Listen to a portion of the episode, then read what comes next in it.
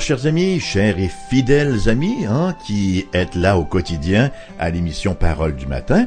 Alors euh, Raymond Perron qui vous accueille comme à l'habituel, qui vous salue donc, qui vous, qui vous souhaite une bienvenue cordiale et chaleureuse. C'est un plaisir renouvelé de vous retrouver ainsi au quotidien, ou que vous soyez peut-être chez vous en train de siroter votre café matinal, peut-être en route vers le bureau déjà ou vers le travail, ou peut-être même déjà au bureau et vous nous écoutez par Internet, je ne sais pas. Il y a toutes ces possibilités-là qui s'offrent à vous.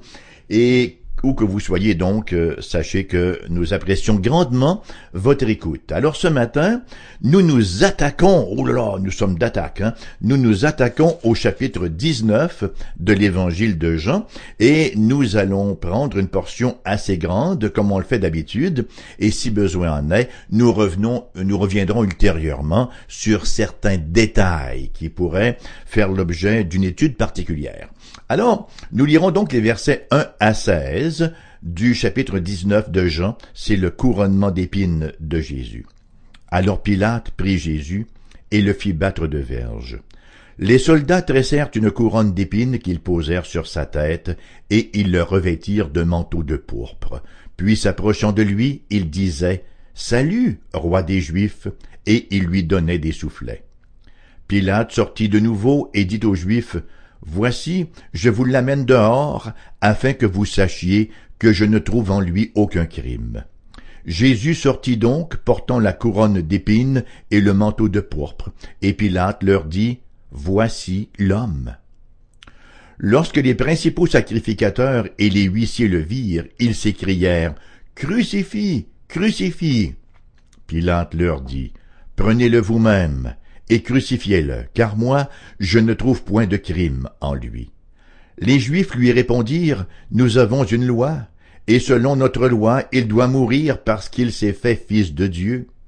Quand Pilate entendit cette parole, sa frayeur augmenta. Il rentra dans le prétoire, et il dit à Jésus, D'où es-tu? Mais Jésus ne lui donna point de réponse. Pilate lui dit, Est-ce à moi que tu ne parles pas? Ne sais-tu pas que j'ai le pouvoir de te crucifier et que j'ai le pouvoir de te relâcher? Jésus répondit, Tu n'aurais sur moi aucun pouvoir s'il ne t'avait été donné d'en haut. C'est pourquoi celui qui me livre à toi commet un plus grand péché. Dès ce moment, Pilate cherchait à le relâcher, mais les Juifs criaient, Si tu le relâches, tu n'es pas ami de César. Quiconque se fait roi se déclare contre César. Pilate, ayant entendu ces paroles, emmena Jésus dehors, et il siégea au tribunal, au lieu appelé le pavé et en hébreu Gabata. C'était la préparation de la Pâque et environ la sixième heure. Pilate dit aux Juifs, Voici votre roi. Mais ils s'écrièrent, Ôte, ôte, crucifie-le. Pilate leur dit, Crucifierai-je votre roi? Les principaux sacrificateurs répondirent, nous n'avons de roi que César. Alors il le leur livra pour être crucifié. Ils prirent donc Jésus et l'amenèrent. Quel récit pathétique, n'est-ce pas? Quelle tristesse. Et en même temps, nous savons que cela avait été ordonné, déterminé par Dieu, pour assurer le salut des pécheurs. Donc après toutes les tentatives de Pilate, voilà que les Juifs ne cessent de réclamer sa mort. Ils ne cessent de crier Crucifie-le, crucifie-le. Toute l'attente messianique juive est ici mise en pièces, déchirée. Hein? L'alliance sacrée est balayée, littéralement, par l'incrédulité. Nous voyons le reniement du concept du royaume de Dieu sur le monde et spécialement sur son peuple. Nous lisons dans Ésaïe chapitre 26 verset 13, Éternel notre Dieu, d'autres maîtres que toi ont dominé sur nous, mais c'est grâce à toi seul que nous invoquons ton nom. Hein? Les belles paroles du prophète ici niées par le peuple qui réclame la crucifixion de Jésus. Quel contraste. Et qu'est-ce qu'ils vont même ajouter? Écoutez, le blasphème est grand. Ils vont ajouter Ôte, ôte, crucifie-le. Pilate leur dit, crucifierai-je votre roi? Les principaux sacrificateurs répondirent, nous n'avons de roi que César. On rejette la royauté de Dieu, la royauté du Christ, au profit de celle de César. Et dans ce récit du procès de Christ, la déclaration clé nous vient bien sûr du verset 5. Alors que euh, Pilate sortit, hein, et Jésus également, Jésus sortit donc portant la couronne d'épines et le manteau de pourpre, et la déclaration de Pilate, c'est vraiment la déclaration maîtresse du passage. Pilate leur dit, Voici l'homme. Ce qui nous fait dire que Jésus, premièrement, était réellement et réellement un homme. Il est demeuré un homme, hein, l'homme Dieu. Il est l'être théanthropique lorsque Jésus, deuxième personne de la Trinité, lorsque Jésus, en qui habite corporellement toute la plénitude de la divinité, hein, lorsque Jésus pleinement Dieu s'est fait homme, il n'a pas cessé d'être Dieu pour autant. Il est devenu ce qu'il n'était pas encore, il est devenu aussi un homme. Alors on l'appelle l'être théanthropique, théos anthropos, Dieu et homme. Deux natures qui ne peuvent se mélanger et qui ne peuvent plus maintenant se séparer. C'est ce que nous dit effectivement Jean chapitre 1 verset 14. Hein. La parole a été faite chair et elle a habité parmi nous pleine de grâce et de vérité, et nous avons contemplé sa gloire, une gloire comme la gloire du Fils unique venu du Père, l'incarnation du Seigneur Jésus-Christ. Le grand mystère de l'incarnation est évident ici. Nous avons tendance à voir le Christ comme quelqu'un qui a eu une vie facile, parce qu'après tout, il était Dieu. Bon, on dit les, les souffrances, les épreuves qu'il a subies sont peu de choses, il était Dieu.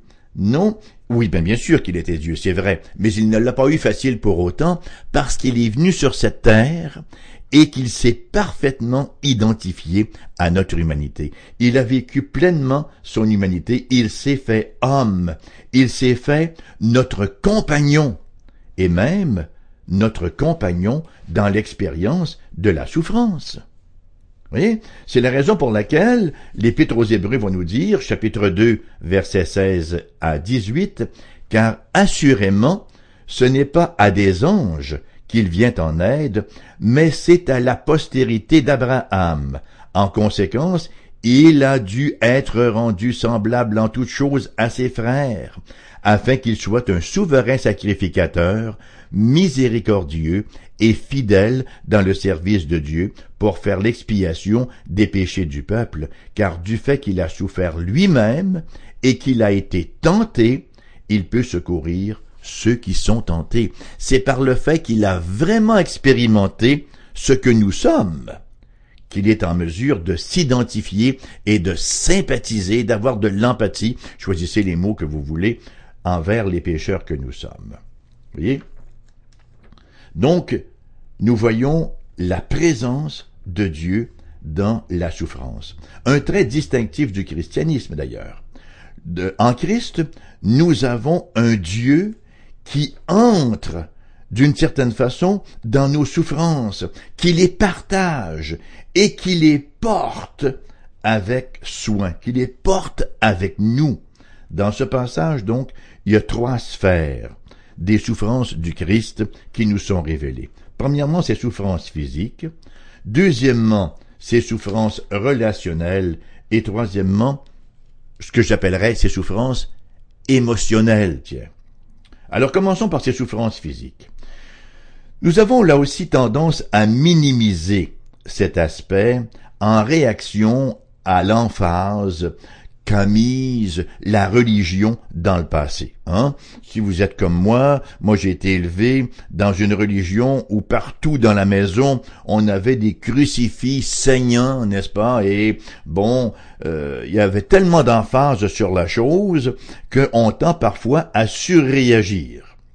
Mais il faut bien nous rappeler que c'est une réalité indéniable et incontournable, que le Christ a souffert atrocement il a enduré des douleurs physiques, des douleurs physiques énormes.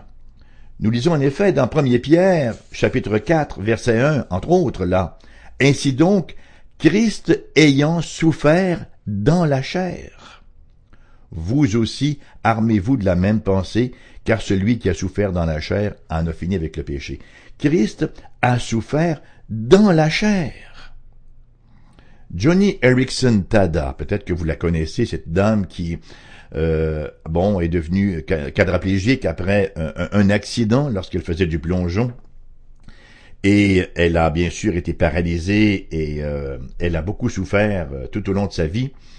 Elle déclarait un jour dans sa bibliographie, je dis bien dans, dans sa biographie, pardonnez-moi, j'ai découvert que le Seigneur Jésus-Christ pouvait en effet comprendre, comprendre présentement, pouvait compatir à ma situation.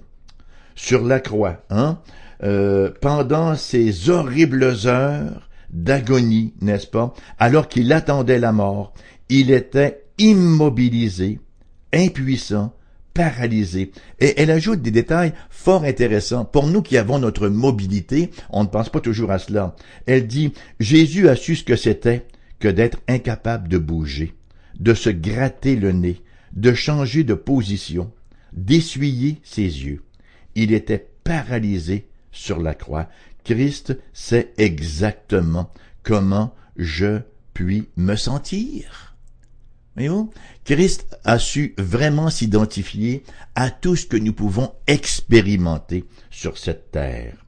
Et si nous en revenons donc à Hébreu chapitre 2 versets 6 à 18, je vous le relis là au fin de rémémoration, car assurément ce n'est pas des anges qu'il vient en aide, mais c'est à la postérité d'Abraham, en conséquence, il a dû être rendu semblable en toutes choses à ses frères, afin qu'il soit un souverain sacrificateur, miséricordieux et fidèle dans le service de Dieu, pour faire l'expiation des péchés du peuple, car du fait qu'il a souffert lui-même et qu'il a été tenté, il peut secourir ceux qui sont tentés. Non seulement a-t-il la capacité de comprendre, ayant passé par là, mais il a aussi la puissance d'intervenir et d'aider.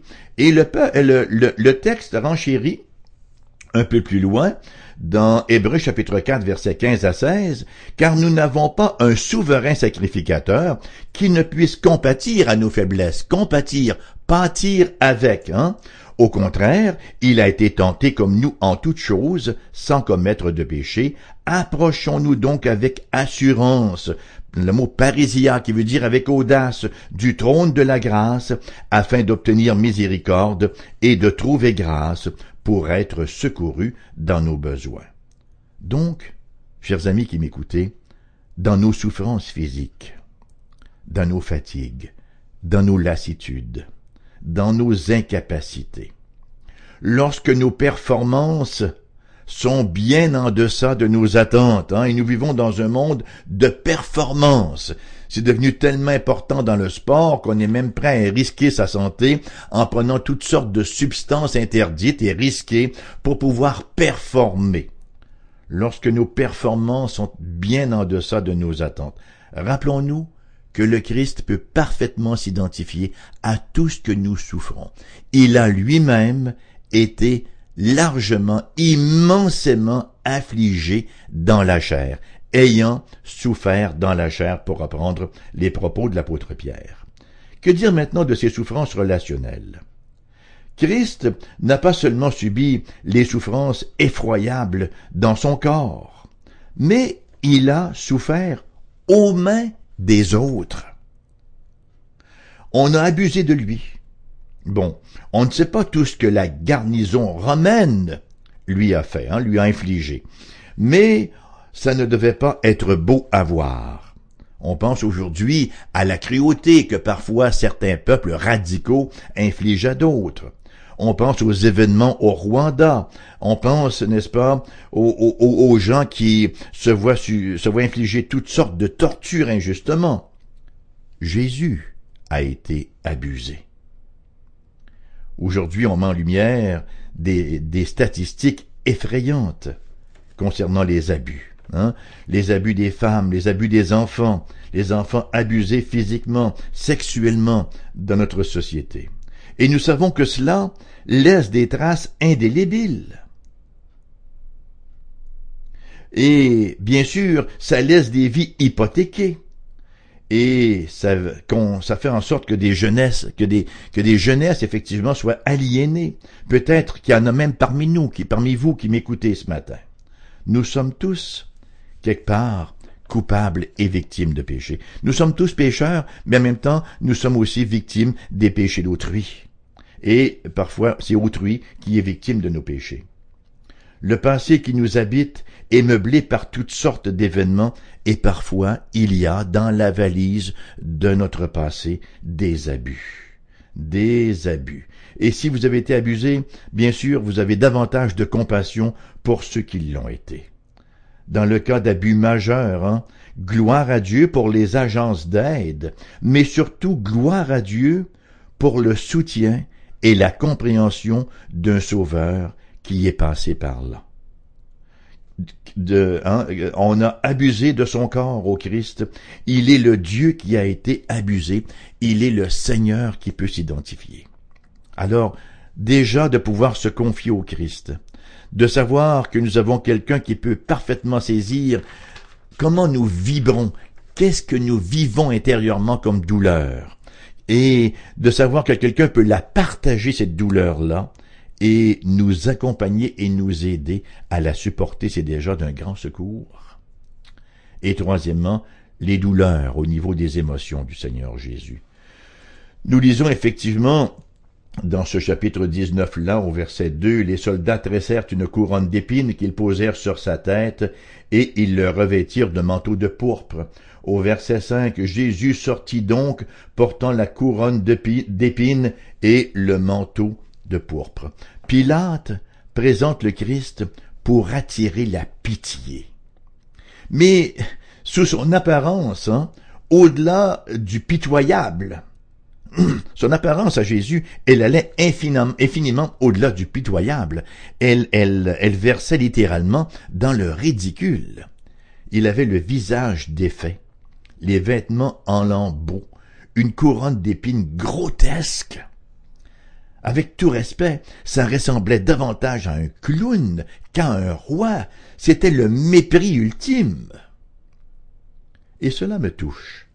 Et j'espère que cela vous touche aussi parce que nous savons par expérience qu'il n'y a rien de plus redouté que d'avoir l'air ridicule. Comme on dit chez nous, d'avoir l'air fou. Hein? On préfère avoir l'air méchant plutôt que d'avoir l'air ridicule.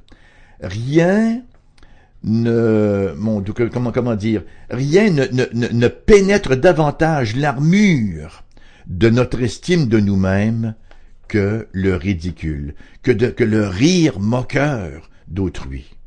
Les plus grandes blessures, les plus longues à cicatriser, les, balafres les plus profondes ne sont pas tellement celles qui sont infligées à notre corps, comme celles qui sont infligées à notre image. Nous lisons au psaume 22, versets 7 et 8, Et moi, et, et c'est un psaume prophétique, bien sûr, de la passion du Christ Jésus, Et moi je suis un ver, et non un homme, l'opprobre des hommes et le méprisé du peuple. Tous ceux qui me voient se moquent de moi. Ils ouvrent la bouche et secouent la tête. Et nous lisons au chapitre 53 d'Ésaïe, verset 3, Méprisé et abandonné des hommes, homme de douleur et habitué à la souffrance, semblable à celui dont on détourne le regard, nous l'avons dédaigné, nous n'avons fait de lui aucun cas. Quand dans des moments semblables, de grands moments d'humiliation, hein, d'un événement, euh, nos cœurs défaillent dans ces tourments, et, ils défaillent de tourments cachés, ils défaillent de honte et de confusion. Et souvent de fois, quand l'humiliation d'hier vient nous hanter aujourd'hui, elle nous cause encore cette même douleur, cette même souffrance. C'est long à soulager, c'est long à guérir.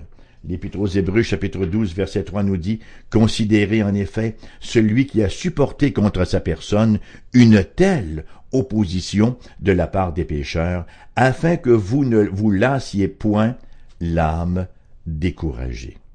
Nous avons un encouragement dans tout ce que nous vivons, de savoir que le Christ est passé par là et qu'il vient à notre secours. Donc Jésus est un homme, mais c'est plus qu'un homme. c'est un homme représentatif et c'est là mon autre point. La première application de l'expression là que nous retrouvons au verset 5, l'expression de Pilate, voici l'homme, en termes d'incarnation, c'est que Dieu est avec nous. On se souvient d'ailleurs de la prophétie hein, donnée par, l'ange à Marie. Hein. Emmanuel, Dieu avec nous. Dieu est avec nous. Il est l'homme représentatif. La deuxième application, c'est en termes de rédemption. Dieu est pour nous. Donc l'application en termes d'incarnation, Dieu avec nous, et en termes de rédemption, Dieu est pour nous. La mort du Christ, elle a un caractère juridique. Elle, euh, en fait, elle vient conclure un processus légal au cours duquel les accusations portées contre moi sont portées contre lui, le jugement qui aurait dû être passé sur moi est passé sur lui. Et ce n'est pas quelque chose qui est accidentel, mais c'est un fait déterminé dans le plan rédempteur de Dieu. L'accusation portée contre le Christ, on l'accusait de quoi? On l'accusait de blasphème, on l'accusait de trahison. Voyez-vous, Christ est mort comme un blasphémateur et comme un traître. Deux perversions au cœur même du péché humain lorsque nous lisons l'histoire, hein, le récit biblique de la, nature humaine, hein, les grands événements humains, mais c'est l'histoire de gens qui blasphèment Dieu, c'est l'histoire de gens qui trahissent leur Dieu. Le péché du blasphème, le péché de la trahison, et c'est pour ces péchés-là, c'est pour ces accusations-là que le Fils de l'homme lui-même s'est fait Dieu. Voyez-vous, l'homme dans sa chute a voulu se faire Dieu, Dieu pour le racheter vient se faire homme. Le péché de la trahison, un acte de rébellion contre le, règne de Dieu, un refus de se soumettre au règne de Dieu, et les accusations qui pesaient contre nous au tribunal de Dieu, hein, ils ont pesé contre le Christ et lui-même les a portés. Alors, le procès du Christ prend une toute nouvelle signification. Le procès du Christ prend une dimension nouvelle. Pilate et Caïphe hein, s'effacent et le Christ se tient devant le jugement divin comme notre représentant. La Bible nous dit qu'il est le deuxième Adam. Le premier Adam, lui, en Éden, dans le paradis terrestre, il a lamentablement échoué il a cédé à la tentation, hein, il a tourné le dos à Dieu et il nous a tous entraînés avec lui dans le péché. Le deuxième Adam, lui, fait face aux accusations, hein, il est tenté comme nous en toutes choses, mais lui, il triomphe. Il triomphe glorieusement, et pourtant, c'est lui qui ira à la croix faire l'expiation de nos péchés. Premier Pierre, chapitre 3, verset 18 nous dit en effet, Christ a souffert une fois pour le péché, lui juste pour des injustes, afin de nous amener à Dieu. Il a été mis à mort quant à la chair et rendu vivant quant à l'esprit. Je relis cela, c'est tellement important. Pesez bien chaque mot. Christ a souffert une fois pour les péchés, lui juste pour des injustes, afin de nous amener à Dieu. La Bible nous dit que par une seule offrande, il a amené pour toujours à la perfection ceux qu'il a mis à part, ceux qu'il a sanctifiés. C'est la raison pour laquelle, pour ceux qui sont en Christ, hein, Romains chapitre 8, verset 1 va dire, il n'y a plus maintenant aucune condamnation pour ceux qui sont en Christ, puisque le Christ a porté leur condamnation. Donc, chers amis, le Christ est tout et le Christ est tout et en tous. Le sacrifice de Christ est pleinement satisfaisant. Il satisfait pleinement les besoins de la justice de Dieu. Qui plus est, le Christ lui-même, dans son œuvre, vient pleinement satisfaire notre condition et notre position. À qui d'autre irions-nous? On comprend les paroles du grand Saint Augustin qui disait Ô Dieu, tu nous as créés pour toi, et notre cœur est sans repos jusqu'à ce qu'il repose en toi. Ah, les belles paroles du Seigneur Jésus-Christ. dans Matthieu 11, Venez à moi, vous tous qui êtes fatigués et chargés, et je vous donnerai du repos. Nous trouvons le repos de nos âmes, un repos plein et entier dans la personne glorieuse et majestueuse de Christ Jésus, qui nous invite à venir à lui ce matin. Il tend encore ce matin une main secourable. Il ouvre encore ses bras tout amour, désireux de recevoir les pécheurs repentants, de leur accorder plein pardon et sa pleine faveur. On termine ainsi pour ce matin. L'émission vous revient en rediffusion à 14 heures cet après-midi. Vous désirez nous contacter. Voici les différentes avenues qui s'offrent à vous pour ce faire. D'abord, la voie postale. Notre adresse est la suivante. AERBQ, casier postal 40088, Québec, QC, G1H 2S, comme dans Simon 5. Mon adresse courriel maintenant, vous écrivez cela en minuscule et sans espace, c'est-à-dire tout d'un trait. raymond.perron cfoi-fm.com.